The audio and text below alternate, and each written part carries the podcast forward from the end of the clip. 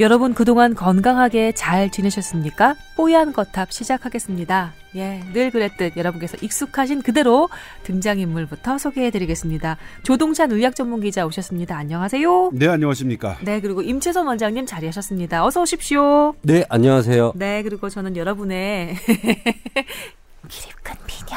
예, 김수원 아나운서입니다. 네. 자, 반갑습니다. 네, 네, 그럼요, 그럼요. 암요, 김공유. 암요. 네. 조동찬 기자입니다. 앞에 김 씨는 왜 갖다 붙였는지 모르겠어요. 네. 그러니까 본인도 약간 쑥스러웠던 거예요. 그러니까. 네. 야, 네. 그냥 대놓고 공유하기 좀 그렇더라고요. 우리들의 박 양심은 백종원, 있어서. 우리들의 맥종원 임채선 원장님도 오셨습니다. 안녕하세요. 이렇게 해야 되나? 네. 저는 이제 마, 말을 좀 저, 모니터링을 했더니 말이 뭉개지는 느낌이에요. 음, 제, 너무? 또박또박 얘기를 하시니까 저도 이제는 말을 또박또박 하도록 하겠습니다. 아니 근데 이상한가요? 일단 맞춤법을 맞췄으면? 좋겠어요. 맞춤법을 맞췄으면 좋겠고 그 다음에 뭐 그렇진 않아요. 그 제가 들어보면 임 원장의 얘기가 뭐 이렇게 뭉개지거나 그렇진 않아요. 음, 근데 저는 잘 음, 들린다고 생각하는데요. 제가 잘 들린다고 생각하면 뭐 믿으셔도 되는 것 같습니다. 예. 아, 많이 부족합니다. 제가 음. 물론 더 또박 또박 할 수 있도록 하겠습니다. 또박또박 하다가 부자연스럽게 느껴지면 아니함만 못하잖아요. 그런가요? 네. 나름대로. 구수하고 좋, 좋습니다. 예. 그리고 의지하고 쉽게 만드는 그런 음성이랄까? 예. 그래서 어, 임 원장님 그 병원 한의원이 그렇게 잘 되는가 봅니다. 네. 어, 한숨을 쉬시죠? 네. 근데 제가 병원에 많이 없어가지고요. 워낙에. 하는 일이 버려놓으신 일이 많아서 음. 재주가 많으신 분이라서 그런 것 같습니다. 네. 하시는 일은 잘 잘 되고 있는 거죠? 네. 그러게요. 그것도 참 신기해요. 그러게요. 네. 환자들이 와서 불편해. 여기는 왜 원장이 없어? 맨날 이게. 예. 예약 필수. 네, 예약, 예약 필수입니다. 필수. 예, 네. 임 원장님 한의원 가시려는 분들 예약 필수입니다. 자, 아, 오늘도 해결해야 할 사연이 많고요. 그리고 우리 오늘 그 나눠볼 주제 기억하실 거예요. 어, 지지난 주였던 걸로 기억하는데 주말에 아, 우리 조 기자님이 주말 8시 뉴스에서 하신 리포트를 보고 펑펑 울었다는 사람이 그렇게 많습니다. 궁금하시죠? 이렇게 떡밥을 던져놓고 기대를 한껏 끌어올린 후에 저희가 얘기를 들어와 들어와 들어와 들어와 이 표정을 보셨어야 되는데 한 번만 더 해주실래요? 들어와 어제 밤에도 하더니 예, 여러분 들어오시기 바랍니다. 자, 아, 사연으로 어, 막바로 넘어가겠습니다. 이분은 아, 정말 저희가 너무 애정하는 그런 청취자십니다. 아, 팟빵을 통해서 다운받아서 듣고 계시다는, 예, 다운받아서 듣고 계시는 분인데요. 박수 받아 마땅합니다. 네, 정말 감사드립니다. 아, 예명은 JUN, June이라고 적어주셨는데, 지난해 10월부터 어, 겨울까지 대상포진 환자셨던 모양입니다. 예. 원래 대상포진 앓고 나면 그 전보다 더 빨리 피곤해지나요? 라고 물어보셨거든요. 아주 간단한 메일인데 지금 제 여동생이 대상포진 걸려서 고생을 하고 있습니다. 어, 관련해서 어, 이렇게 얼굴에서 시작해서 머리 쪽으로 이렇게 올라가서 제대로 머리도 감지 못하고 예, 너무 피곤해하고 아파하더라고요. 다행이에요. 그 얼굴 쪽에 생기는 대상포진은 상당히 위험합니다. 이게 음. 뭐 근데 람세, 왜 다행이에요? 왜냐하면 머리 쪽으로 어, 올라가서 람세연트 같은 형태로 가면 귀에 문제다 귀 청력까지 소실이 되어올 수도 있어요. 아, 그래요? 예, 얼굴 쪽에 나오는 거는 음. 다행히 그냥 얼굴 피, 표피 신경만 그게 감염이 돼서 다행이지 음. 뒤쪽으로 들어갔으면 상당히 큰 문제가 나올 수도 있습니다. 그나마 다행이군요. 예. 제 동생은 아 머리 그 두피 쪽으로 올라가서 혹시라도 그쪽에 머리가 안 날까봐 그걸 걱정하던데 그거는 정말 예, 한가한 소리였군요. 청력 네. 소실되는 경우도 네, 있다고요. 귀 쪽으로 가면 상당히 문제가 많이 됩니다. 못 요즘- 고칩니다, 그냥. 음, 예. 대상포진 예방 주사도 많이 권하더라고요. 내과 네. 같은데 예, 네. 가보면 근데 이 포진이 포진을 앓고 피곤해지나요라고 질문했잖아요. 음, 이게 앞뒤가 바뀌었을 수 있어요. 솔직히 다. 바뀐 거겠죠. 예. 음, 피곤해져서 대상포진이 온 거라고 생각하셔야 되지 않을까 싶습니다. 음. 먼저 몸 상태가 안 좋아지다가 대상포진이 오지 그냥 상태에서는 오진 않습니다. 다 낳고 난 뒤에는 그냥 보통 그 바이러스가 다 없어지지는 않지 않나요?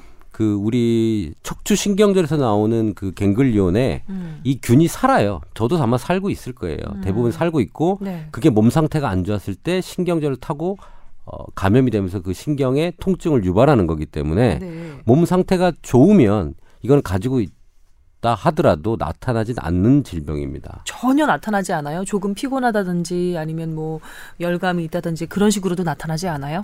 나올 수는 있습니다. 근데 사실은 그런 통증이 일반적으로 나와서 수포가 일어나는 그런 포진 형태가 나타날 때 이제 통증이 유발되는데 네. 사실 이거는 치료가 하- 치료를 하면 좋아지거든요. 몸 상태를 바꾸면. 음. 근데 진짜 만성 대상 포진 환자들 같은 경우는 정말 불쌍합니다. 그 통증이 10년 이상씩 통증을 갖고 있습니다. 보통은 한 몇 주 지나면은 자연적으로 없어지지 않나요? 네, 그렇죠. 대개는 그런 예. 그런데 네. 근데 그게 계속 만성으로 나았다가 다시 재발했다 나았다가 재발했다 나았다 재발이 아닙니다. 계속 아픕니다.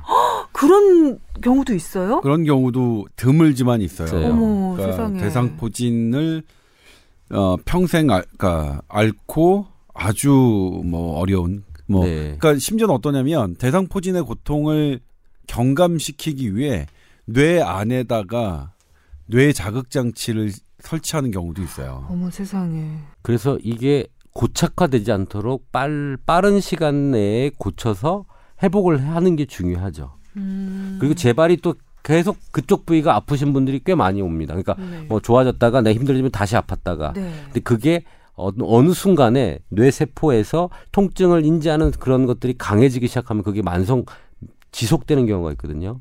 절대로 그런 일이 있으면 안 되겠네요. 그렇죠. 워낙에 아프니까 이게. 보통 입술에 나는 단순 포진 있죠. 네. 피곤할 때 입술 구순 포진. 네. 그리고 성기 쪽에 나는 단순 포진 타입 2가 있고요. 네. 둘다 컨디션이 떨어질 때 나타납니다. 음. 그 균을 가- 다들 가지고 계시거든요. 네. 저도 갖고 있어요. 피곤하면 부풀어 예, 오르거든요. 입술 물집이 나죠. 나죠. 네. 어 근데 어 그게 뭐 컨디션과 몸의 면역 상태랑 연동된다고 보시면 될 것 같아요.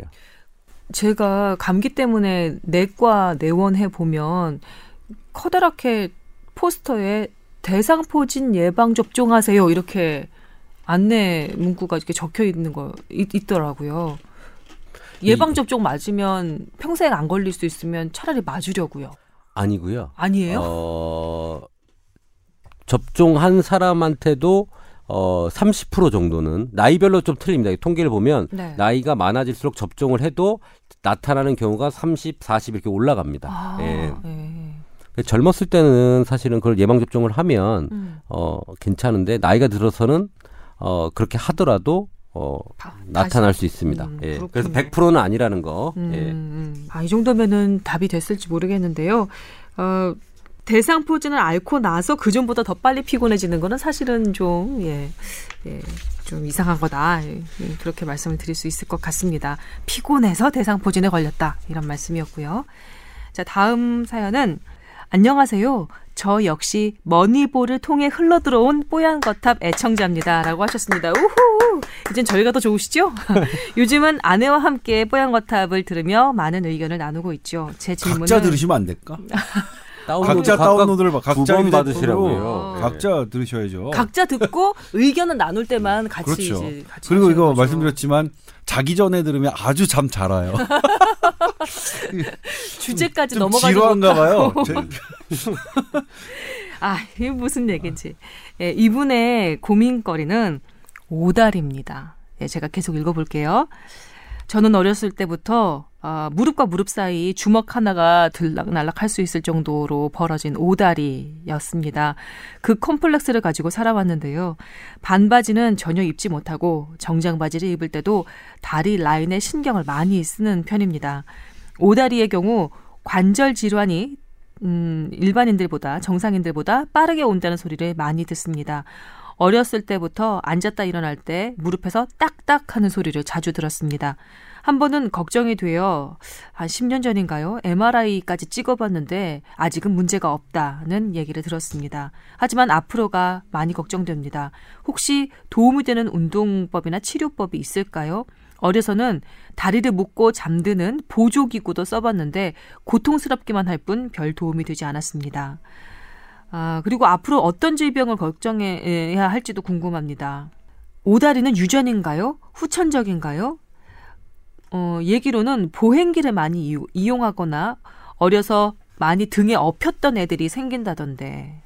어, 제가 연년생 아이 아빠인데요. 제 자식들에게만큼은 오다리 컴플렉스가 없었으면 하는 바람입니다.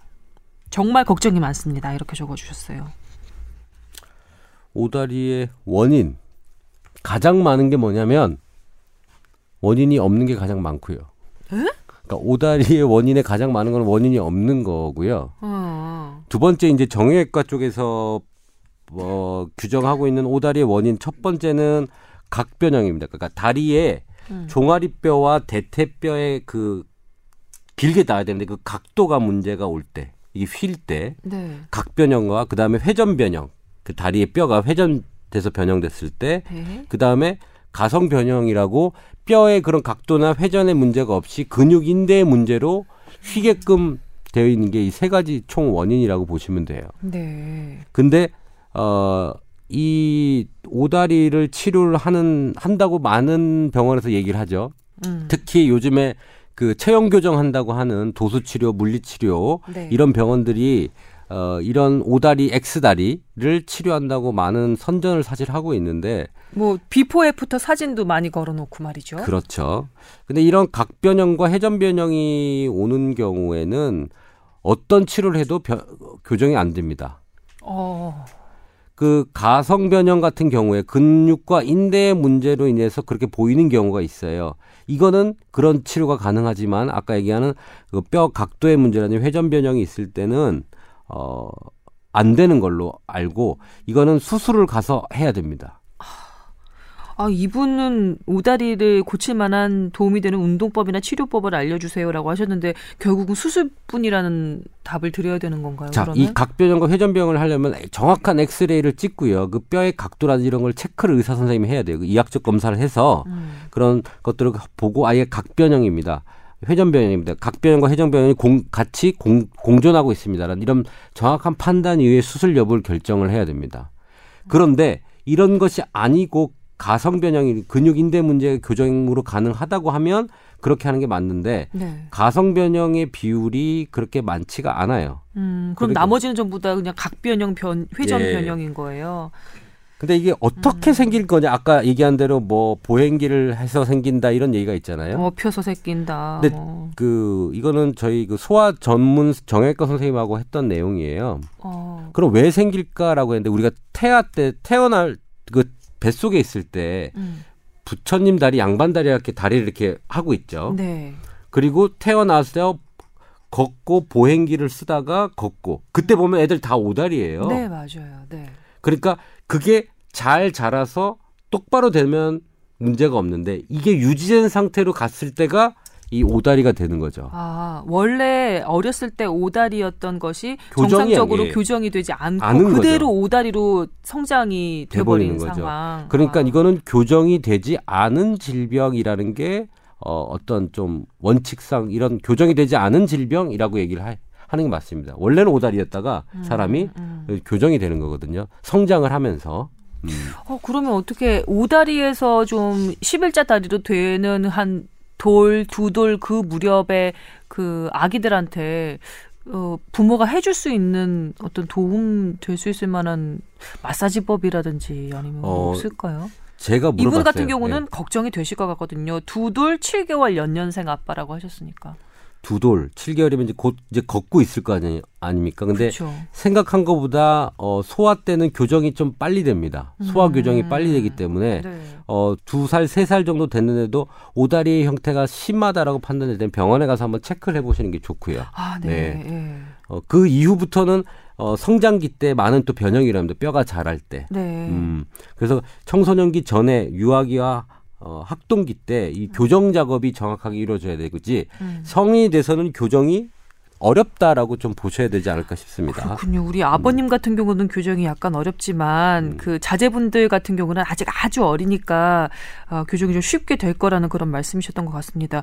이분 본인의 걱정은 오다리 같은 경우는 관절 질환이 다른 사람들보다 훨씬 더 빠르게 더 심하게 온다는 얘기를 많이 들어서 걱정이 됩니다라고 하셨거든요. 음, 그건 관련- 맞습니다. 예. 모다리 엑스다리 자체가 한쪽으로 하중이 좀 어, 무릎 연골 한쪽으로 하중이 되기 때문에 네. 그런 구조물들의 변형이 좀 많이 오죠. 그리고 유전이라고 하는 거는 아닌 것 같고요. 음, 그래서 유전보다는 교정되지 않은 거기 때문에 어, 바른 자세, 바른 습관을 해서 키워나가는 게 제일 중요할 것 같습니다. 일본 여행 가서 보면 일본 여성분들이 안짱다리가 굉장히 많더라고요. 이게 다리를 걸을 때 이제 발이 11자나 아니면 약간 벌어진 팔자로 걷는 게 아니라 이게 여덟 팔자처럼 안쪽으로 이렇게 걷는 분들이 많았거든요. 그게 앉는 자리, 이게 무릎 꿇고 앉는 자세 때문에 그렇다는 얘기를 어디서 들은 것 같아요. 음. 일리 있는 얘기인가요? 근데 그게 어떻게 판단하면 이제 이건 오다리에 관련된 유전자가 발견되진 않았어요. 음. 하지만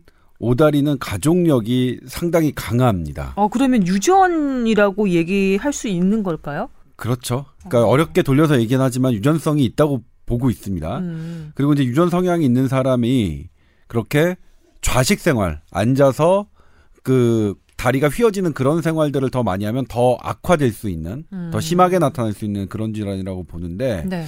근데 이제 아까 임 원장이 얘기했듯이 물리적으로 수술하지 않고 물리적으로 치료하는 방법이 있을까에 대해서 고민을 그동안 많이 했었는데 네. 사실 어렸을 때는 그런 방법들이 이렇게 스트레칭을 하고 음. 뭔가를 바깥쪽으로 눌러주고 하는 것들이 어 가능할 가능성이 있는데 어느 정도 네. 효과가 있는데 네. 이미 뼈가 다 자란 성인에게서는 거의 잘 나타나 그러니까 그런 게 효과가 있지는 않고요. 네.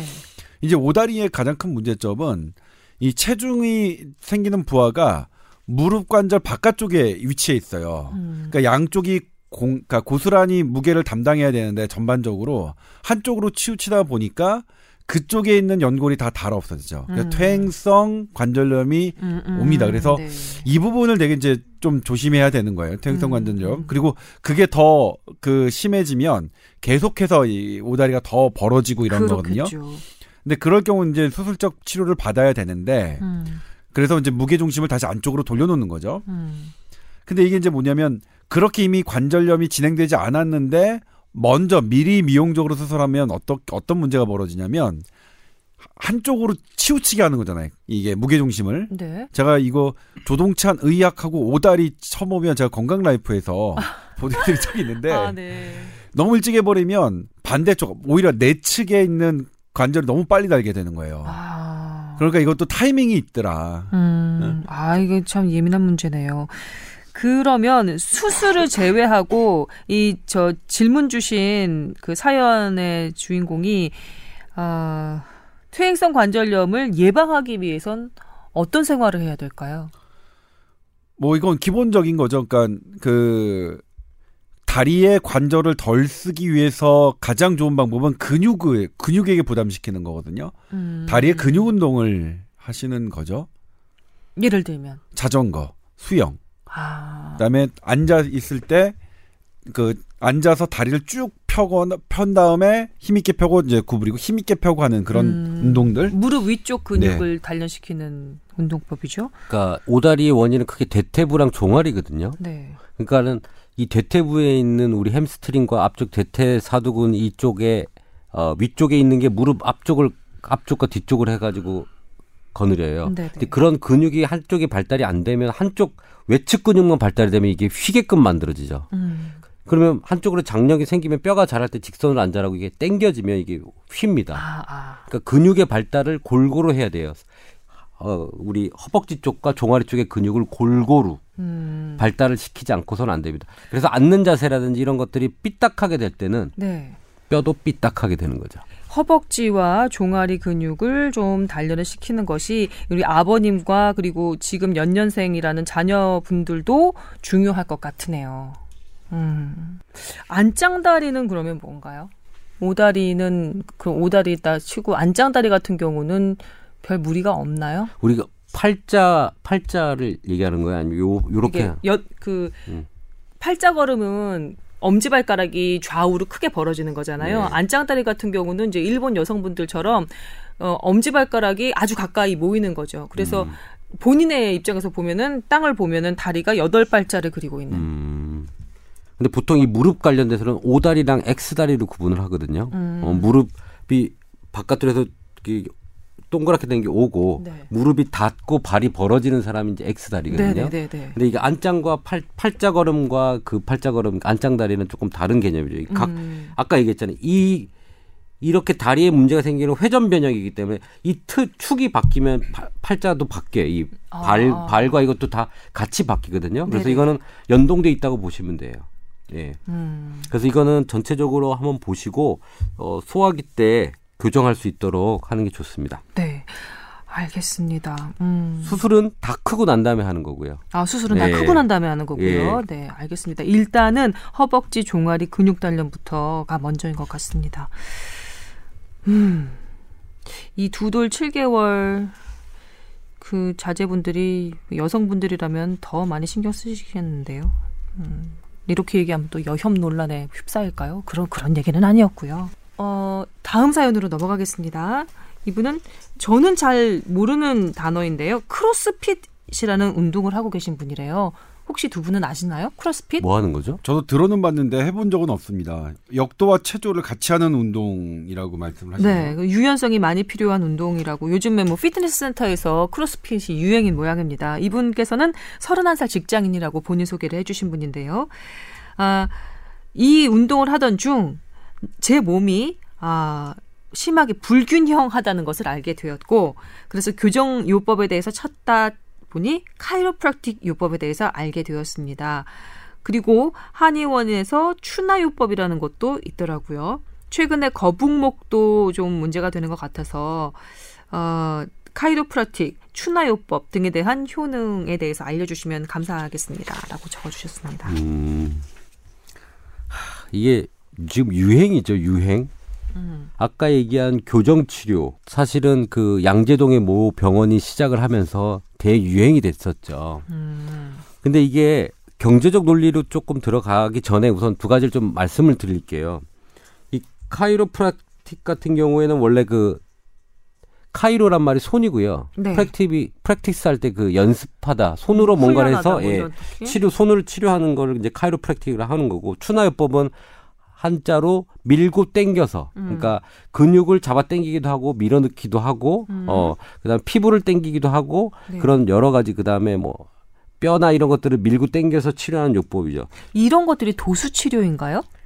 제가 말씀을 드릴게요. 어, 예, 어, 예. 이게 너무 너무 앞서갔네 내가. 음. 그래서 이제 청 이 카이로 카이로프락틱이 나온 거는 1890년대에 닥터 팔머가 만들어냈어요. 아, 1890년에 닥터 팔머. 아까 그랬잖아요. 제가 왜 어원을 얘기했냐면 네. 팔머 팔로 하는 거예요. 팔로 뭐 하는데? 내가 그럴까봐 그런 거야, 그럴까봐. 아, 그럴까봐 무슨 설마 거예요. 설마 했다 내가. 진짜 내가 설마 설마 했어. 아 근데 그렇게 외웠다고요. 저는 아, 이제 네. 외웠다 네, 이거죠. 닥터 팔머. 음. 네. 그 팔머가 만들었습니다. 그래서 이런 근골격계를 치료하는 방법, 그다음에 수술을 거부하는 사람들이 자연 치료를 하기 위해서 음. 그러면 이- 예방적인 요법으로 이런 것들을 근골격계를 맞춰서 건강을 찾고 순환을 도- 도- 좋게 하고 근골격계를 고치겠다고 해서 만든 거죠. 네.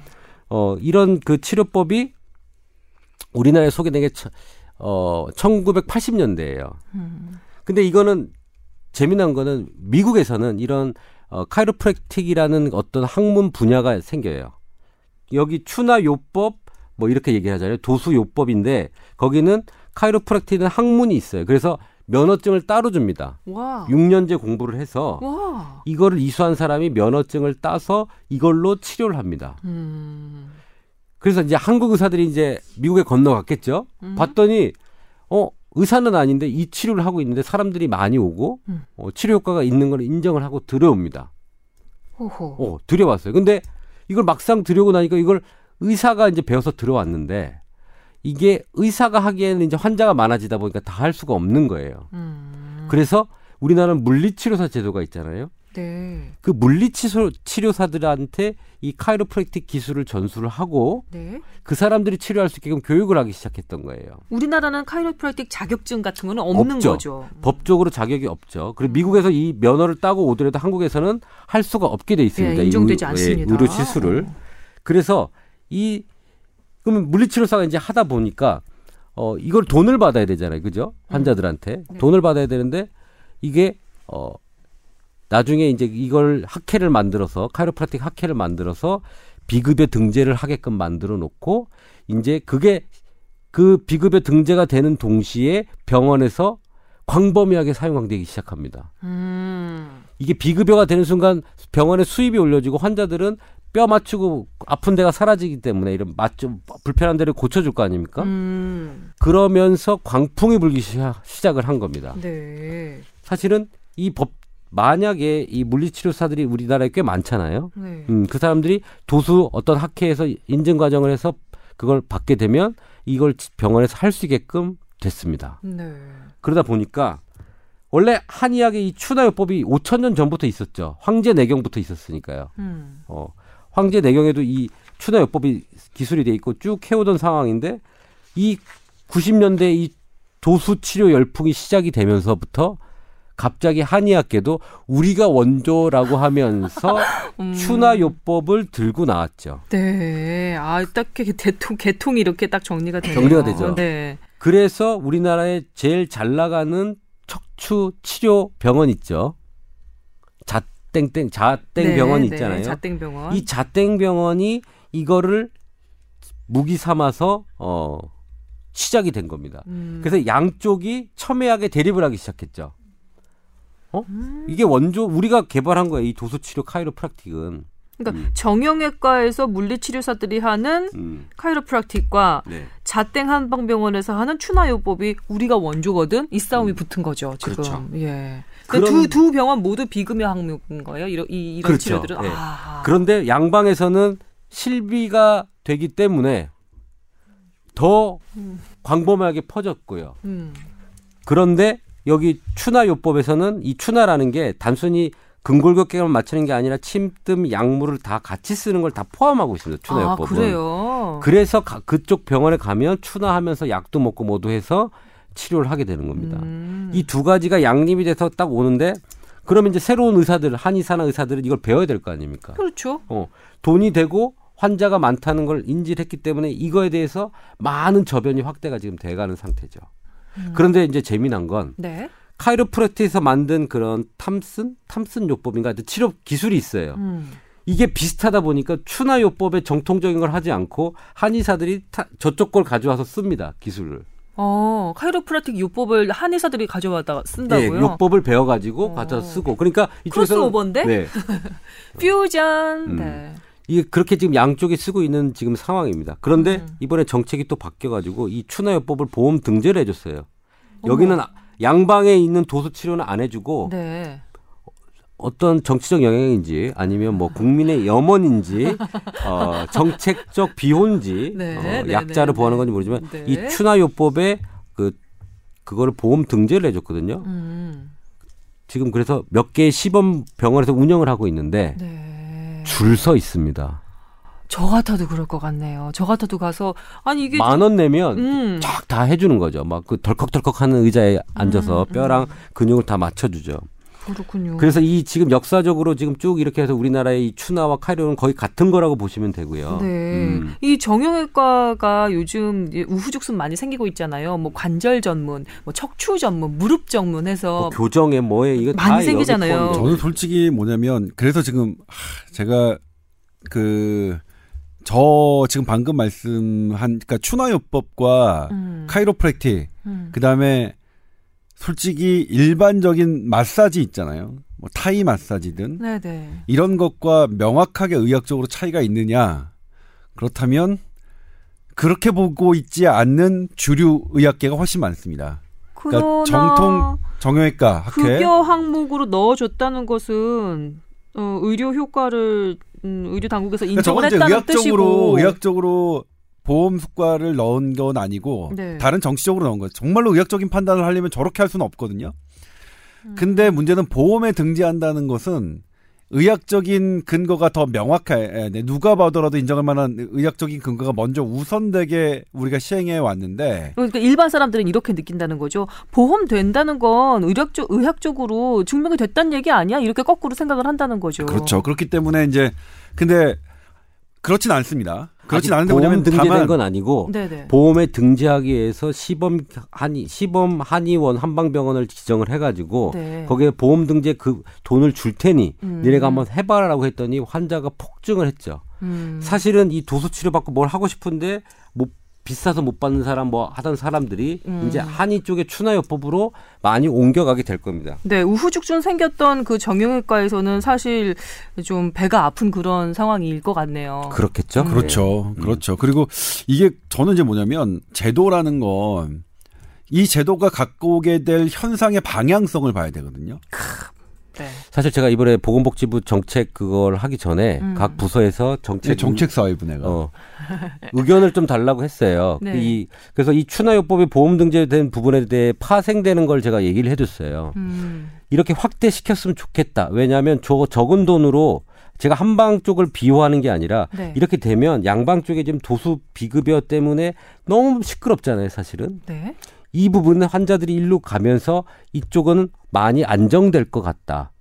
라고 저는 예측을 해주고 이거를 시범 확대 운영을 더 확대 한번 해봐라. 음. 지금 사- 20개 가지고 했는데 사람이 그렇게 많이 줄을 서는데 네.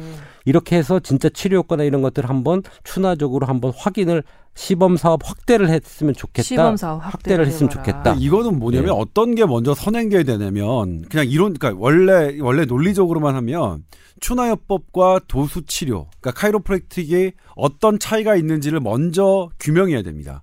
두 개는 어떻게 어떻게 다르고 그래서 같이 똑같이 보기 위해서는 근육과 뼈를 맞춘다는 개념은 사실은 저희 신경외과는 절대 저 그 카이로프랙틱도 마찬가지고요. 뼈를 맞춘다는 거는 저- 완전히 그냥 온몸으로 거부합니다. 절대로 바깥에서 눌러서 저 밑에 깊숙이 있는 뼈가 맞춰진다?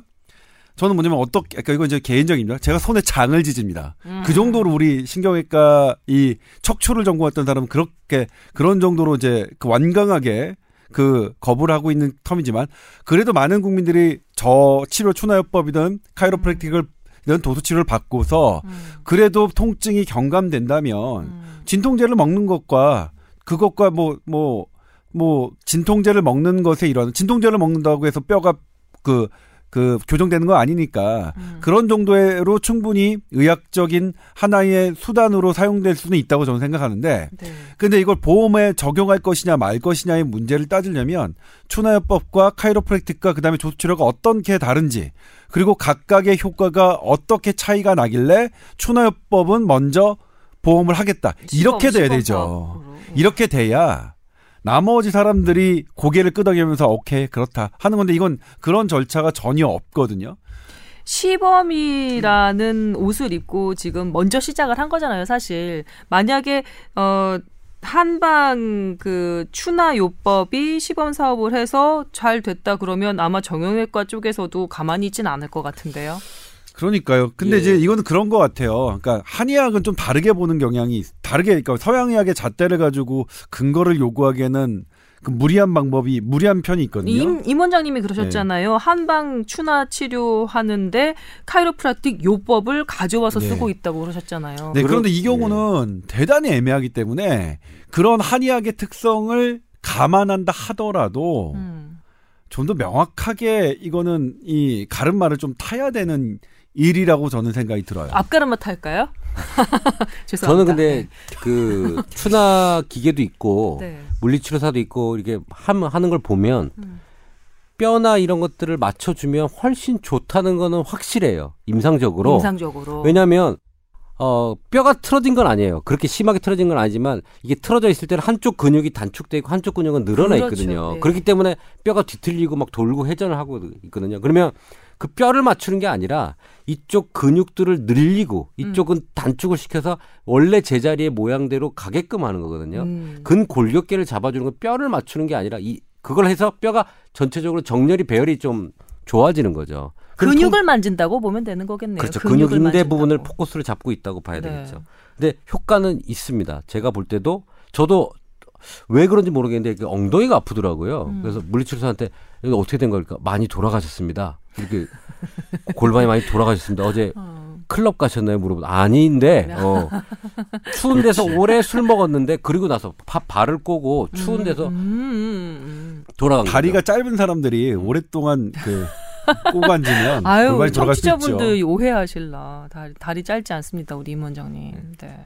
하여튼 그 그러고 나서 한 두 번 받으니까 바로 안 아파지더라고요. 음. 밤에 울면서 잤어요. 아, 허리 아파서. 음. 어, 그래서 아, 효과가 있구나 최근에 좀 느끼고 있고 네. 이제 이거는 제가 판단할 부분은 아니지만 정부에서 정확한 정의와 어, 치료 영역과 음. 그거에 대한 급여 부분의 금액을 정해서 국민들한테 널리 펼친다면 그건 저는 어느 파트가 되는 상관없어요. 면허가 네. 두 개이기 때문에 그렇죠. 이쪽이 돼도 상관없고 이쪽이 돼도 상관없거든요. 이럴 때 참 편해, 그죠? 그러니까요. 이럴 네. 때참 편해. 양다리를 거치고 있어가지고 좀 뭐가 돼도 이 상관이 없기 진정한 때문에. 박쥐. 근데 이제 그거는 있어요. 저도 이제 이거를 함부로 그러니까 제가 속하는 제가 다니는 저를 이제 제가 트레이닝 받았던 학회에 계신 선생님들은 저한테 엄청난 민원을 하죠. 이게 지금 말이 되는 말이 현상이냐. 되느냐. 네. 근데 그렇게만 볼 수 없는 게 많은 분들이 사실 이걸로 만족을 하시고 그러니까 이게 본인들이 만족을 하지 않으면 시장에서 없어지는 그럼요. 거였죠. 왜냐면 이게 비급여치료에서 본인이 돈을 내고 해야 되는 거니까 물론 여기 한 가지 꼬인 게 이제 실손 의료보험이 꼬이긴 했어요. 우리나라에서는. 음. 그러니까 실손 의료보험이 보급된 게 상당히 현상에서의 왜곡을 어 왜곡된 것을 펴지는데 그 악영향을 주는 하나의 사례이긴 하- 한데 근데 어쨌든 어쨌거나 많은 사람들이 그렇게 하는 것에 대해서는 그렇다면 이것에 대한 효과도 다시 한번 주류 의학에서도 들여다볼 필요는 있죠. 음. 이 통증 경감 부분, 그러니까 애당초 뼈를 못 맞추더라도 그런 건 아니더라도 통증이 얼만큼 음, 경가 경감이 되고 이런 것들이 그 경감된 효과가 얼마나 가는지를 냉정하게 다시 들여다볼 필요는 있을 것 같다는 생각을 해봤습니다. 음, 통증 경감뿐만이 아니라 이게 자세가 흐트러지거나 근육이 한쪽이 위축되고 한쪽이 이완이 된 상태가 지속이 되는 것을 약간 바로 잡아줘서 뒤로 이렇게 좀 당겨주는 그런 느낌도 사실은 있지 않나요? 단지 그냥 진통제 먹, 먹는 것처럼 통증만 없어지는 게 아니라 어 이렇게 균- 균형이 이렇게 좀 비뚤어 있던 것을 다시 돌아가서 이게 비뚤어지긴 하겠지만 그나마 얼마만큼 수평을 좀 유지해 줘서 좀 뭐랄까 치료 효과를 조금 좀 보게 해주는 그런 역할도 좀 해주잖아요. 단지 그냥 치, 어, 통증만 없애준다 그 차원은 아닌 것 같은데. 근데 참 저는- 신기한 게 저는 면허 두 개 있잖아요. 허리가 아파요. 음. 진통제 먹을래요? 침 맞을래요? 추나 할래요? 저는 이렇게 다 물어봐요. 음, 그런데 대부분 약 먹는 걸 거부하고요. 네. 다른 거 한다 그래요.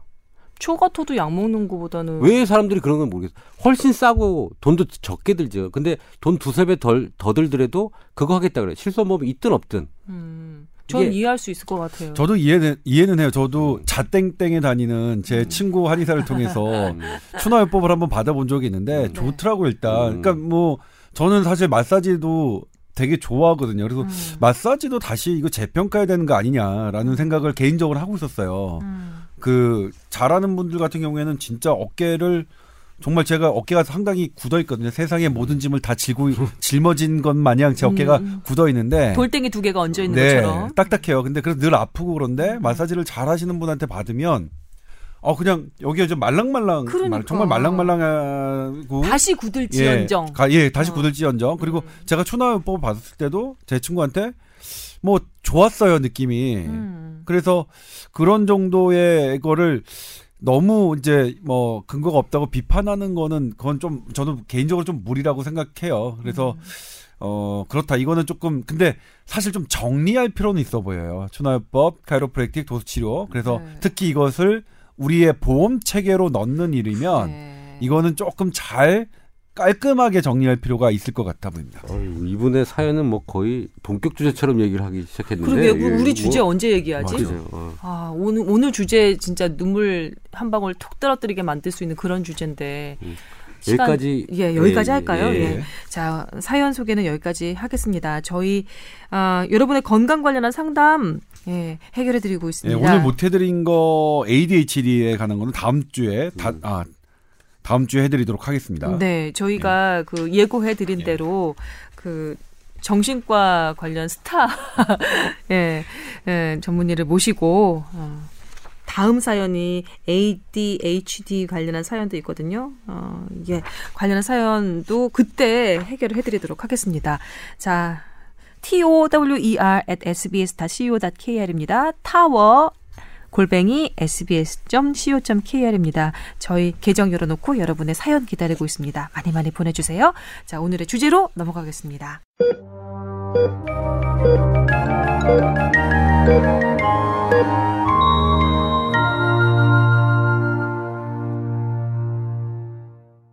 오늘의 주제는 앞서 잠깐 소개해드렸듯이 예, 지지난주 주말에 8시 뉴스에서 조동찬 기자가 여러분께 소개해드린 사연입니다.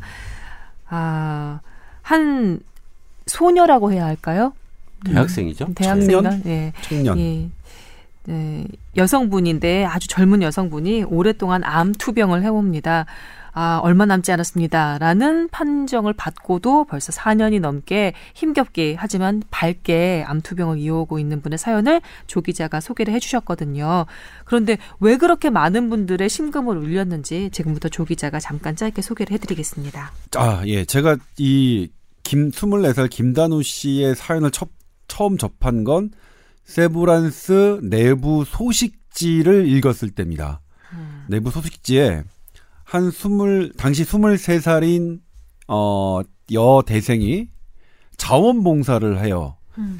병원에서. 그런데 젊은 사람들이 자원봉사를 하는 경우에는 그 봉사를 조율하는 분들은 알아요. 아, 뭔가 스펙이 필요하구나, 이런 봉사나. 음. 그래서 대부분, 예, 거예요? 대부분 음. 건성인 경우가 많고, 음, 음. 뭐, 그렇, 그렇다고 느꼈는데, 네. 이 친구는 젊은데도 너무 진정성이 보이더랍니다. 음. 환자가 대단히 좋아하고, 음. 그래서 그분이 추천한 거예요. 그 조율하는 분이 이렇게 젊은데도 진정성 있게 환자를 보호하는, 그러니까 봉사를 하는 사람은 처음 봤다. 음. 그래서 올려서 이렇게 그 사람을 이제 와서 인터뷰를 세브란스 홍보팀 직원이 인터뷰를 하지 않아 뭐 하는 과정에서 네. 이 친구가 말기 암 환자였다는 게 알, 알려진 거예요. 따단. 어.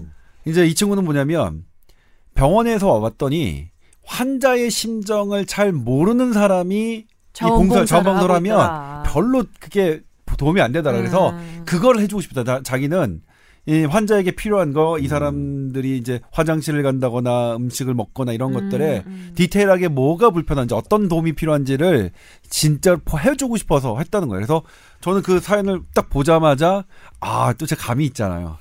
이건 무조건 내가 가야 된다. 음. 그래서 세브란 송보팀한테 얘기했어. 내가 오늘 지금 당장 갈게. 음. 섭외해줘. 음.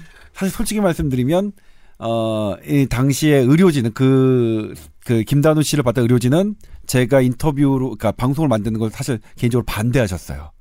그것도 제가 좀 설명을 드릴 텐데. 네. 이 친구는 어떤 상태였냐. 2013년에 한쪽 그 유방에 암이 발견됐습니다. 그러면 수술로 제거하고 조직 검사를 했죠. 근데 안지오사르코마. 아. 그 뭐예요? 그러니까 유방암은 그러니까 이게 어 혈관 육종이라고 하는데 대단한 악성이에요. 아 그럼 혈관 타고 다니면서 암이 계속 전이되는 건가요? 예. 그리고 이거의 특징은 전이가 이미 빨라서 네. 어 이게 상당히 이제 난치성인 음. 어려운 건데 이 친구도 수, 수술을 두 번 받았습니다. 항암제 치료까지 받았는데 암이 어 팔, 허벅지, 폐, 이 두피. 두피까지 다 전이가 된 상태였죠. 혈관을 따라서 그 혈관에 생기는 혹이에요. 아. 예. 악성 종양이죠. 네. 그때 의사가 2013년 의사가 뭐라고 얘기했냐면 3개월 정도 남은 것 같다. 마음의 준비를 하렴 이렇게 얘기를 들었습니다. 음. 그때 얘가 생각한 건 뭐냐면 나 이러다가 에펠탑도 못 보고 죽는 거 아니야? 음. 나 병원 안 다니고 여행 다닐래. 나 죽기 전에 어쨌든 3개월밖에 안 남았다니 그 기간에 병원에서 항암제를 계속 받다가 죽는 것보다는 어차피 잘 안 듣고 있으니까 음. 그래서 그걸 선택합니다.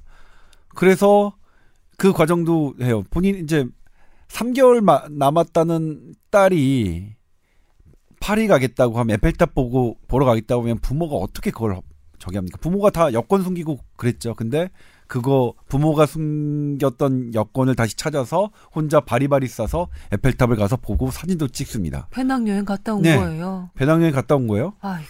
그리고 갔다 왔더니 너무 좋으니까 다른 여행 간 거예요. 계속해서 여행을 간 거예요. 그런데 그러다 보니까 3개월이 지났어. 3개월 지났어요. 네. 그랬더니 몸이 나아지니까 기분이 나아지고 몸, 몸상 컨디션도 좋아지니까 얘가 복학을 준비하고 봉사활동을 하는 거. 아, 나 이제 하고 싶은 거 하겠다. 음. 복학도 하고 저기도 하겠다. 그 즈음이 그래서 제가 이제 인터뷰를 한 거죠. 2016년 아. 7월. 근데 그때 제가 다시 의료진에게 어 의료진이 이제 김단우 씨를 검사하는 장면을 들어가 봤는데 몸은 좋아져서 이렇게 기- 좋아져서 막 돌아다니고 했는데 암은 계속 진행되고 있었어요. 아, 더. 질문. 제가 알기로 말기 암 환자들의 통증은 뭐 설명할 수 없을 정도로 네. 심하다고 들었거든요. 근데 어떻게 에펠탑을 보러 다니고 복학을 준비하고 여행을 다니지요? 네. 그러니까 뭐냐면 너무 아팠는데 그렇게 다니는 순간에는 아픔이 덜해지더라는 거예요. 이 친구가 암이 얼마나 아팠냐고 저한테 설명하냐면 팔에 이렇게 있어요 종양이 네. 이 팔을 이렇게 손으로 톱으로 써는 모양을 하면서 톱으로 제 팔을 써는 것처럼 아픕니다. 종양이 있는 자리는. 그, 그 장면을 그러니까, 제가 봤습니다. 예. 네, 네. 그게 얼마나 그 가늠할 수 없는 상상할 수 없는 통증이겠죠. 사실 그렇게 아픈데 어떻게 웃음이 나겠습니까? 근데 음. 이 친구는 그랬던 거예요. 근데 네. 사실 이 보도를 하고 나서 상당히 그때 이제 반향이 컸었어요. 저도 뭐냐면 한 20군데 넘는 출판사에서 저에게 이메일을 보냈습니다. 음, 책으로 예, 내자고. 그리고 어. 모든 방송 작가님들, 음. SBS의 뭐 세상에 이런 일이 뭐 special 뭐 이런 데뿐만 아니라 MBC, KBS 그다음에 종편의 많은 작가분들이 저한테 메일을 보내줘서 김단호 양을 인터뷰하고 싶다. 근데 그걸 김다운 양한테 안 주고 왜 조 기자한테 주는 아니 거죠? 직접 그 김단우의 양의 이메일과 연락처가 공개되지 않았으니까 음. 왜냐면 아.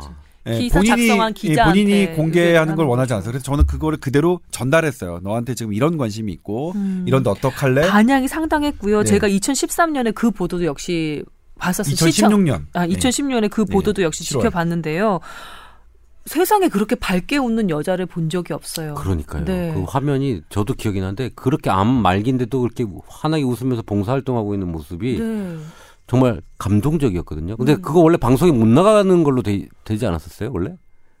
어, 뭐 방송에 못 나가려고 한 게 아니라 네, 사실은 왜? 이제 뭐냐면 당시에 이제 이 인터뷰로만 진행하는 걸 어, 우리 이제 같이 일하시는 분들, 선후배님들은 아, 이게 무슨 뉴스냐. 그래서 사실 걱정을 되게 많이 하셨어요. 그래서 이게 뭔가가 다른 통계가 들어가고 뭐 이렇게 좀 기사가 기사의 왁구가 예, 아니라는 왁구가, 거지. 예, 그렇죠. 기사 왁구대로 좀 해야 되는 거 아니야. 근데 저는 그거보다 얘의 인터뷰 하나가 더 들어가는 게 낫다. 음, 그러니까 이걸 텍스트 말고 음. 영상으로 보면 다르게 생각하실 수 있다라고 해서 그때도 했거든요. 네. 어쨌든 우여곡절 끝에 이제 뉴스에 심어져서 간 건데 가고 난 다음에 이제 바로 편집부 우리 동료 기자들이 잘 봤다 문자. 쇄도하더라고 요 그래서 네. 아 이거 뭐 역시 내가 느꼈던 감동이 이 그들 보시는 분들도 느꼈구나라는 걸 느- 했고요. 이번에는 이제 뭐 왜냐면 그래도 저도 궁금했어요. 근데 아니 일단 다시 이를 가지 이해 이어가자면 그걸 그대로 전달했더니 그 친구의 답이 왔어요. 추억은 SBS 하나만으로 충분합니다. 그리고 저는 질지도 모르는 싸움을 하는 건데 음, 긍정의 아이콘으로 이게 보이는 게 부담스러워요. 부담스럽습니다. 음. 아, 그것도 뭐 어떻게 그래서 뭐냐면 저한테 주시는 그런 것들을 음. 그런 작가님들과 다른 음, 그 출판사에게 그걸 그대로 복사해서 이제 답장을 보내드렸어요. 근데 그분들 다 이해하시더라고요. 근데 네. 저도 내심 궁금했어요. 이 얘가 가끔은 이제 연락을 하는데 음. 어떻게 됐는지 뭐가 되는지. 근데 중간에 이제 하나- 만약에 좀 가슴 아픈 소식을 어- 듣게 되면 어떠나 공, 저 공포스럽진 않으셨어요? 그렇죠. 네. 그 가장 그게 이제 뭐 저는 이제 어 김단우 양의 핸드폰 번호가 있으니까 카톡에 뜨잖아요. 그래서 카톡 소진을 확인을 먼저 아.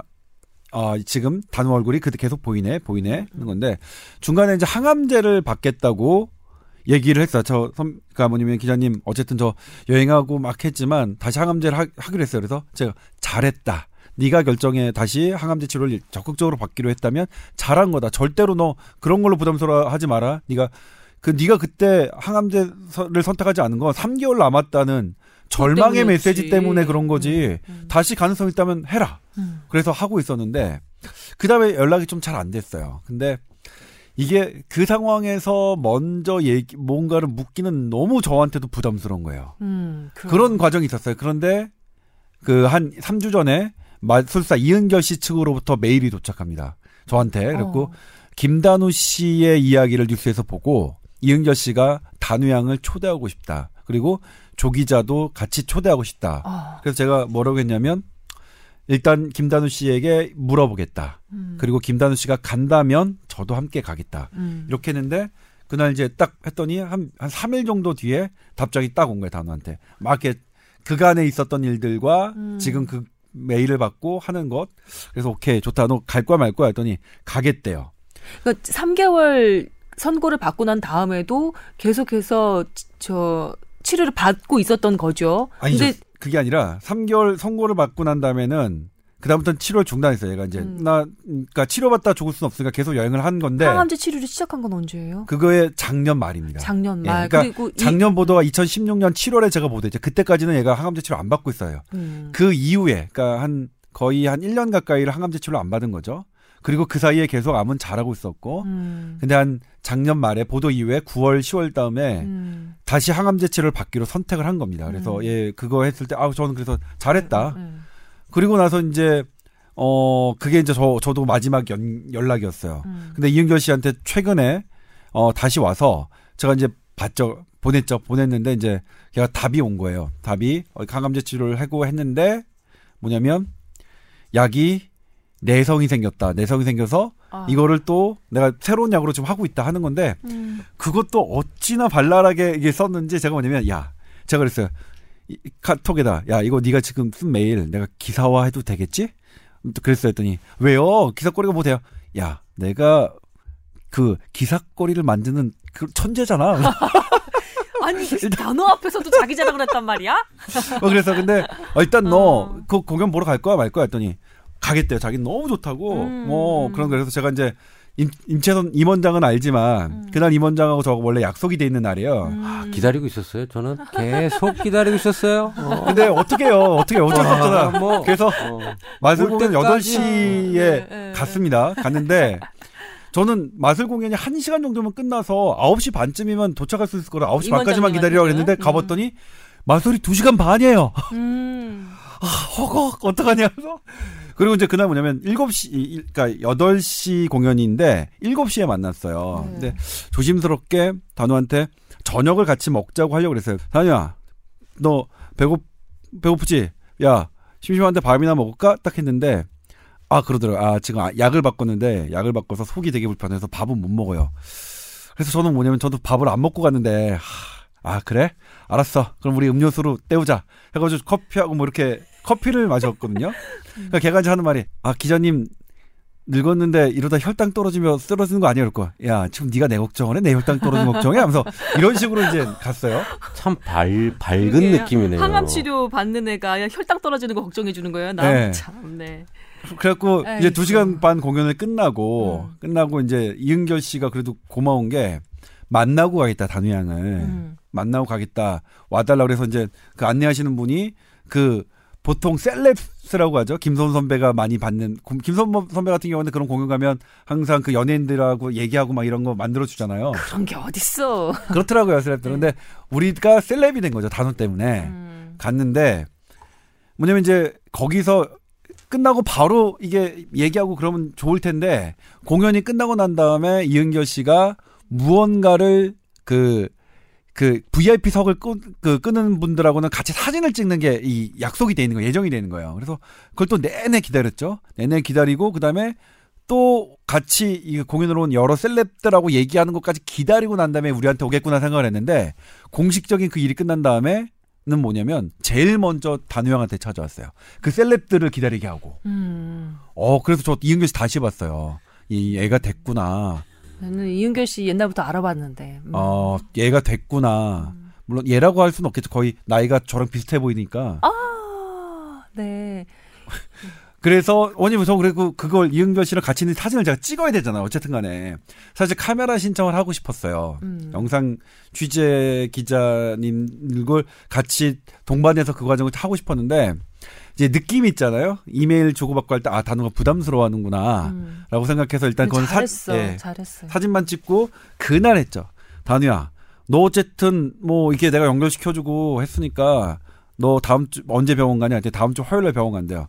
그럼 그때 좀 어, 인터뷰 좀 하자 했더니 아 왜요? 했더니 야 나도 먹고 살아야지. 야 네. 나 지금 나 나도 물론 좋았지만 마술 공연 보고 이은결 씨 보고 되게 좋았지만 엄청 배고팠지만. 나 그때 음. 밥 11시까지 밥 못 먹고 나도 뭔가 얻어야지 그런 식으로 딱 했어요. 음. 그러면 인- 그 자기가 하는 게 이제 그러면 저 제가 뭐 되는 것도 없는데 기사거리가 되냐 그래서 그건 내가 판단하지. 하면서 이제 딱 가서 인터뷰를 했습니다. 근데 인터뷰를 25분간 했는데 어떤 일이 벌어지면 25분 동안 제가 또 감동을 받아요. 질문하면서 감동을 받고 이제 이게 카메라 기자가 딱 알아요. 본인이 이제 집중하는 거예요. 그러니까 그 장훈석 선배랑 저희 같이 갔는데 장훈석 선배가 내가 이걸 따면서 어 이거 실시간으로 감동이 되는 거야. 그때 딱 알았죠. 아 이거 아이템 이거 고스란히 내, 내 시청자에게 고스란히 전해드리면 되는 거겠구나라고 했었죠. 근데 이제 거기서 그런 말이 나오죠. 이제 걔가 약제 내성이 저한테 발랄하게 얘기했는데 내성이라는 걸 항암 치료를 받는 사람이 그것도 비교적 잘 듣고 있다고 믿는 믿는 항암제가 내성이 생겼다. 내성이 생긴 거 어떻게 아는 거냐면 크기는 줄어드는데 점점 더 많이 생기는 거예요. 그러니까 이건 병이 진행된 거거든요. 얘가 딱 그때 그 얘기하는 거야. 약 약에게까지도 버려지는구나. 음. 절망스럽고 그 그렇게 막 하멜 때 근데 그때 우연하게도 그 즈음에 이은결 씨에게 온 메일을 제가 전달하는 메일이 그때 도착한 거예요. 그러니까 얘는 완전히 핸드폰 집어 던지고 완전히 기뻐하고 그러는데 거기 기사에는 안 나오지만 걔가 무슨 말을 하냐면 사실 그 공연 보러 간 날도 상당히 통증이 심했던 날이랍니다. 그러니까 그게 뭐냐면 이제 그렇죠.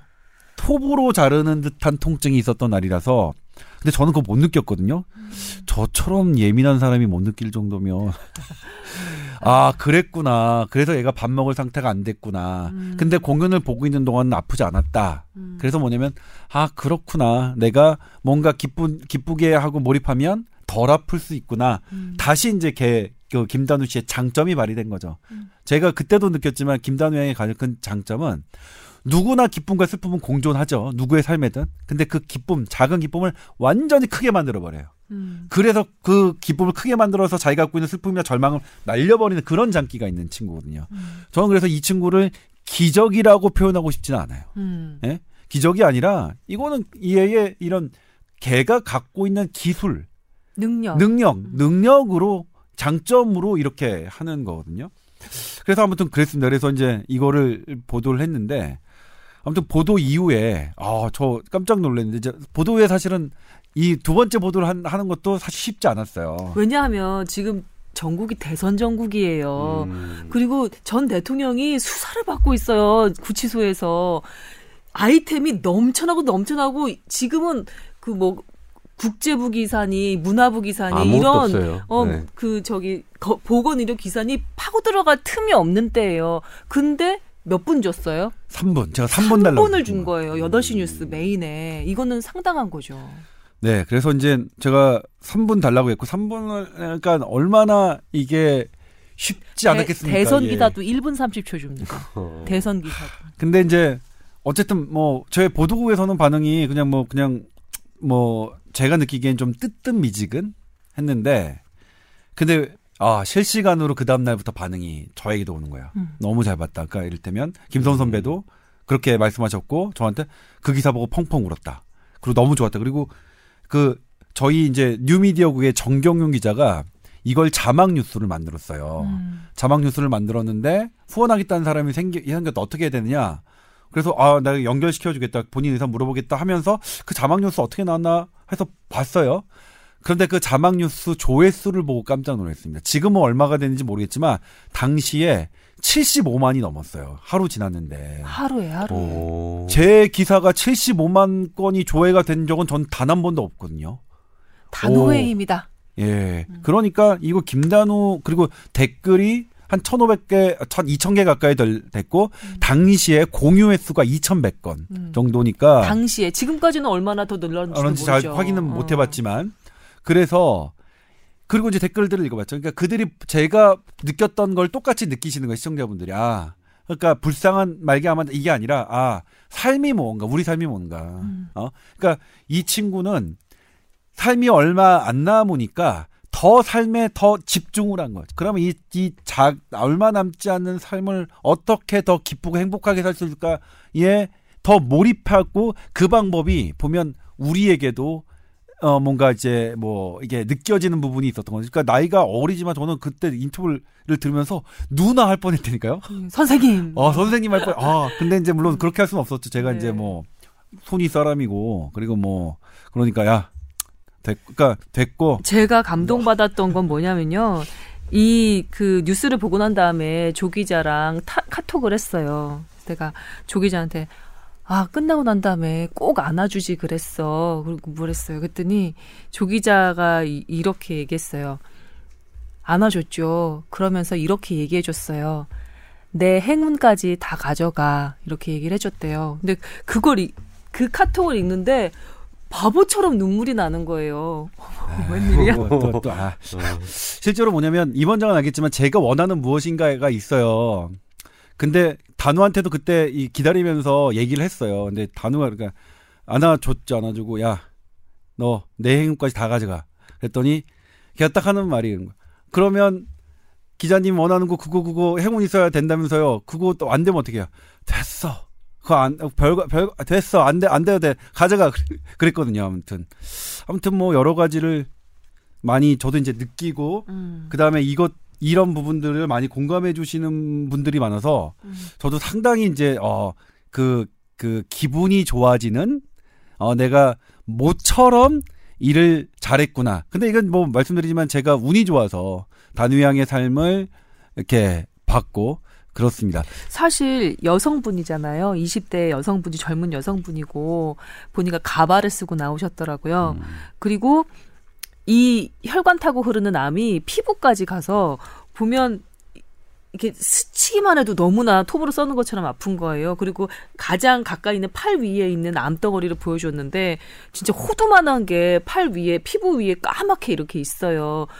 사실 눈에 보이지 않는 그 암 같은 경우는 눈에 보이지 않으니까 그냥 잊기에 오히려 더 편할지도 모르겠다는 생각을 했어요. 근데 내가 눈만 뜨면 내 팔 위에 이만한 검은 암덩어리가 있는 거를 맨날 지켜봐야 하는 20대 여성분인 거예요. 그걸 미루어 짐작할 수가 없더라고요. 근데 그럼에도 불구하고 단호양은 삶에 집중하는 예, 강력한 능력을 보여주셨죠. 그러니까 더 뭐랄까 가슴이 이렇게 내려앉았다가 따뜻해졌다가 막, 막 뭉글뭉글 차올랐다가 또 이제, 형언할 수 예. 없는 그런 기분이 들더라고요. 또 단우양이 했던 인터뷰 중에 이제 방송으로 못 나간 것 중에 제가 내보내고 싶었던 게 뭐냐면 저는 이제 되게 직설적으로 물어보거든요. 이제 너 가발이지 그랬어요.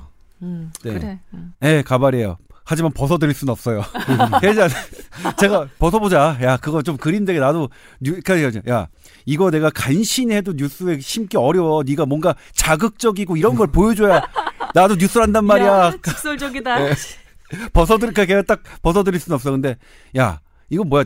제가 딱 하는 말이 뭐냐면 이 가발 제가 최상으로 고른 거예요. 최상이라는 게 무슨 말이야? 했더니 최신 유행, 그러니까 제가 마음에 드는 거야. 야, 그게 최신 유행이라고 고른 게 그 정도야? 제가 그랬어. 그랬더니 뭐냐면 젊은 사람의 암 환자가 없기 때문에 대부분의 가발이 아, 나이든 중년층을 대상으로 한 가발밖에 없어서 아, 고르기 힘들었겠다. 예, 고르기가 너무 힘들었다. 아, 그래서 이거, 아, 저, 가발 하시는, 가발 만드시는 분들한테도 음. 젊은 층, 젊은 암 환자가 할 수 있는 가발도, 그래요. 가발 업자분들 트렌디한 스타일의 가발도 좀 부탁드립니다. 네, 그 말씀 드리고 싶어요. 그거를 이제 넣고 싶은데 그렇게 하려면 이제 4분이 넘어가서, 그러니까. 어, 예, 조 기자가 보통 취재를 마치고 밥을 못 먹고 이렇게 만나게 되면 짜증을 내거든요.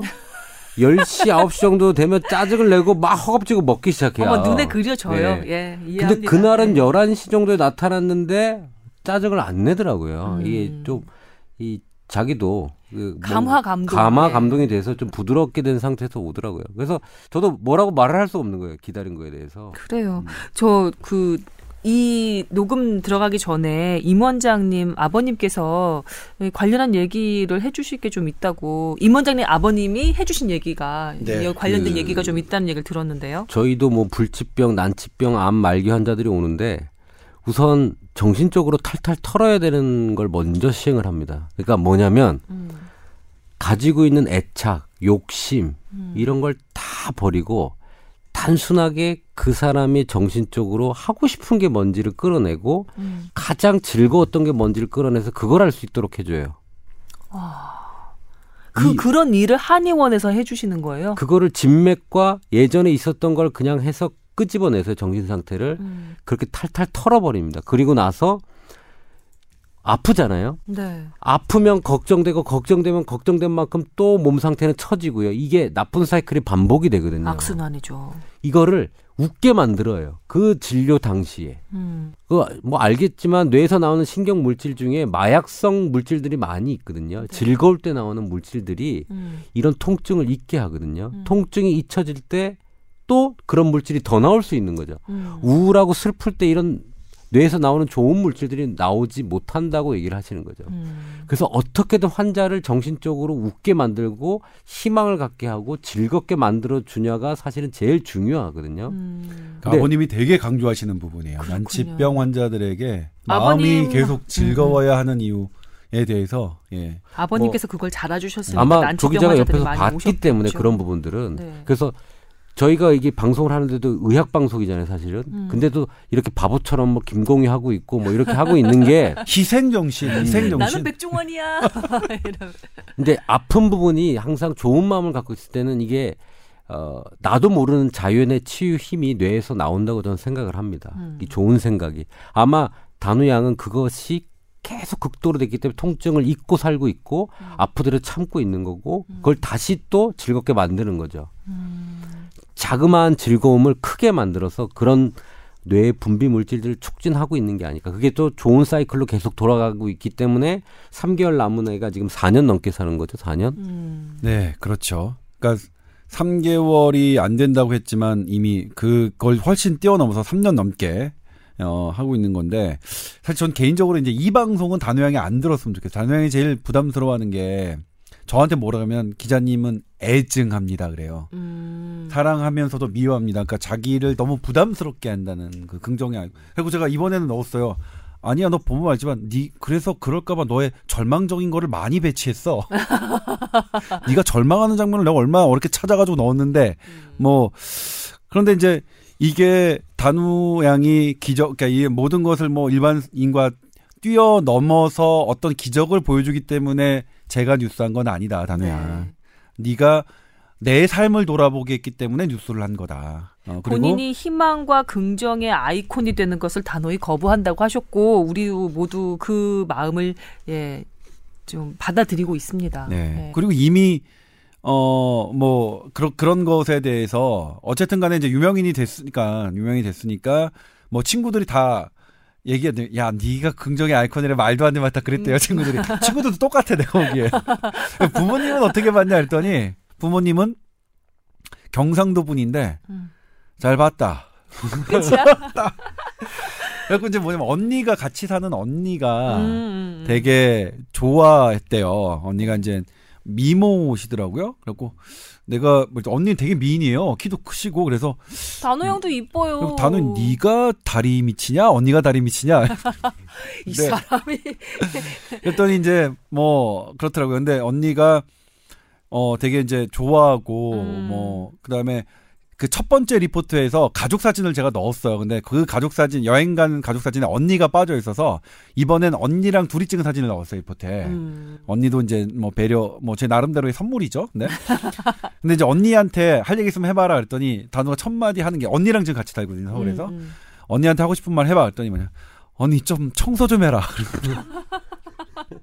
어, 우리가 상상하는 그 말이 아니네. 네, 그리고 그러면서 나중에 얘기하죠 이제 네, 같이 그럼- 언니의 삶에 뭐 방해가 안 됐으면 그러니까 언니가 하는 일 잘 됐으면 좋겠고 방해가 되지 않도록 뭐 노력할게 뭐 이렇게 얘기하는데 아무튼 대단히 유쾌하고 되게 어.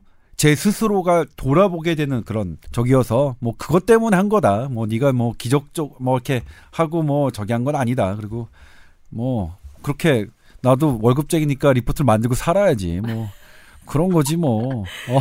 근데 저는 그거 보고 나서 저도 조그만 일에 감사해야 되겠구나라는 생각을 한번 했어요. 지금까지 어, 옛날에 뭐 라면만 먹어도 맛있었는데 아 라면 따위를 내가 먹어야 되나 뭐 이런 생각 할 때도 있거든요. 근데 야이 라면도 좀 맛있게 먹고 조, 조그만 거할 때도 항상 좋게 받아들여야 되겠다라는 생각을 사실 그 뉴스를 보고 했어요. 그런 뉴스가 사실 요즘에 없어요 거의. 그럼요. 거의 없어요. 아, 아예 없어요. 있어요? 1년 사이에 그런 뉴스 본 거 있어요? 그때 소방관 그 뛰어내리는 거 구하고 음. 그런 거 외에 없어요.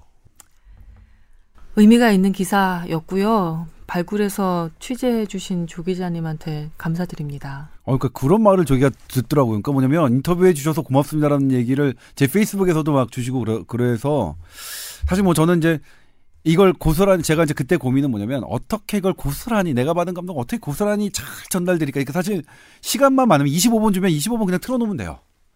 그러니까 25분 틀어놓고 몇 번을 봤어요. 그러니까 뭐냐면 그러니까 편 어떤 걸 뭐 이제 어떤 인터뷰를 쓸까를 고민해야 되니까 한데 한세 그러니까 네 번? 그러니까 이 뭐냐면 토요일 날부터 기사를 쓰기 시작했는데 토요일 날은 도저히 완성이 안 되는 거야, 이게. 하, 이게 뭐 그래서 일요일까지 일요일 것도 일요일 오후 3시인가 정도에 토요일 날 오후에 시작한 보통 그렇게 안 하죠. 한 한두 시간 정도만 우리가 고민하는데 아무튼 그래 그런 어 즐거운 작업이었고 공을 많이 들일 수밖에 없었을 것 같아요. 아니 그 제가 공이 아니라 이제 이거를 잘못하면 이게 제가 잘못 나름대로 이렇게 엉뚱한 걸 하면 음. 요게 이제 이에 이에 이 이 단우 씨가 갖고 있는 이 이 되게 커다란 힘이 음. 잘못 그러니까 조금 약화돼서 전달될까봐 그런 음. 부분들을 되게 이제 염려했던 건데 그래도 어떤 그런 부분들을 많이 알아주셨던 음. 것 같아요. 짐작할 수 예, 있을 것 그리고 뭐 같아요. 이게 그 서양에서 볼 때는 그 자기 개인 단어 자체의 어떤 개인의 힘으로 뭔가 바뀌고 있다고 얘기를 할 수 있거든요. 이게 긍정의 힘이. 음. 근데 동양 쪽으로는 사실은 주위의 어떤 염원, 기도 이런 것들도 개인한테 영향을 준다 그래요. 동양 의학적으로는요. 음. 맞잖아요. 우리 물, 물 이렇게 해서 빌면 물의 결정인자가 좋게 바뀌잖아요. 아 그래 그래요? 곰팡이 이거 할 때도 하면 좋은 곰팡이만 피잖아요. 막 욕한 욕한 곰팡이한테는 나쁜 곰- 곰팡이가 자라고 네. 빵 빵을 이제 곰팡이를 키우는데 아, 식물에서 그런 게 있었죠. 음. 식물에서 음. 되게 좋은 음악, 유쾌한 음악을 하는 것과 아주 시끄러운 음악을 하는 경우에는 차이가 있었고, 수확량의 차이가 나오고 그다음에 닭, 닭 같은 경우에도 음. 물론 조명이나 뭐 이런 것도 영향을 뭐 있지만 그런 그런 것들이 있을 수도 있고, 어, 곰팡이도 그래요. 그래서 그러니까 좋은 말과 좋은 어떤 염원이나 기도가 가면 이 주위에도 영향을 좀 받거든요. 음. 그래서 그 단우 양도 주위에 그런 좋은 suppo 정신적으로 support하는 사람이 있기 때문에 그러지 않을까. 음. 자기 혼자만으로 하기엔 참 힘들거든요. 그게. 음, 청소 잘 안 하는 언니와 그렇죠. 무뚝뚝한 어머니 아버지가 큰 예, 힘이 힘이 것 그렇죠. 같아요. 그 가족이. 그렇다. 그리고 뭐. 네. 아프고 슬프면 아프고 슬퍼하고 그래야죠. 지금처럼 지금 본인이 그랬듯이 그 다음에 절망하면 절망스러운 거 절망해야죠. 네. 그런데 그러다가도 또 어떤 작은 기쁨이 있으면 본인 장기처럼 그렇게 하고 그렇게 이제 음. 마, 말씀드리기가 약간 외, 외람될 수 있는데 예, 저도 건강에 굉장히 예민한 사람이고 잔병치레 많은 사람인데요. 이 아픈 사람들의 특징이 그래요. 내가 아픈 것에 너무 집중하다 보면 내 통증이 내 스스로 막 과장되는 게 느껴져요. 음, 내가 실제로 아픈 것보다 더 앞서서 아프고 그다음에 이 아픈 것에 대한 영향이 훨씬 더 깊고 오래 지속될 거라고 미루어 짐작해서 더 좌절하고 우울해지는 경향이 있더라고요. 그래서 저희 집안에는 그래요. 제가 아프다 그러면 아플수록 공부해야 된다. 음. 아플수록 이래라. 그러면 아픈 게 잊어진다. 그리고 자꾸 저를 일터로 뭐 내몰아요. 아 이게 뭔가라고 했는데 같은 맥락이 아닐까. 음, 저도요. 좀 네. 다른 쪽으로 집중하게 되면 아픈 게 잊혀지고 그게 그- 그 효과가 나올 수 있다. 뭐 이런 그래요. 또 요약할 수 있겠죠. 그래서 제가 이 그 단호양의 이야기를 꼭 뽀얀 거탑 뽀얀 식구들과 나눠야 된다고 제가 강하게 주장을 했습니다. 어, 여러분께 제 이런 바람도 전달이 됐기를 잘 전달이 됐기를 바랍니다. 좋은 시간이었네요. 근데 시간이 많이 흘렀어요. 저희 네. 마무리해야 될 시간이 됐는데 네. 오늘 음 뭐라 그럴까 좀, 좀 이렇게 찡한 상태에서 마무리하는 것도 괜찮은 것 같은데 오늘 박수 울다가 웃으면 알았어요. 곤란한 일이 생긴다던데. 예, 확인한 결과 아닌 것으로 나- 나중에 보고 드리겠고요. 네. 예, 자 오늘 고생하셨고요. 오늘 박수 치면서 마무리하도록 하겠습니다. 다음 주에 뵙겠습니다. 네, 고맙습니다. 네.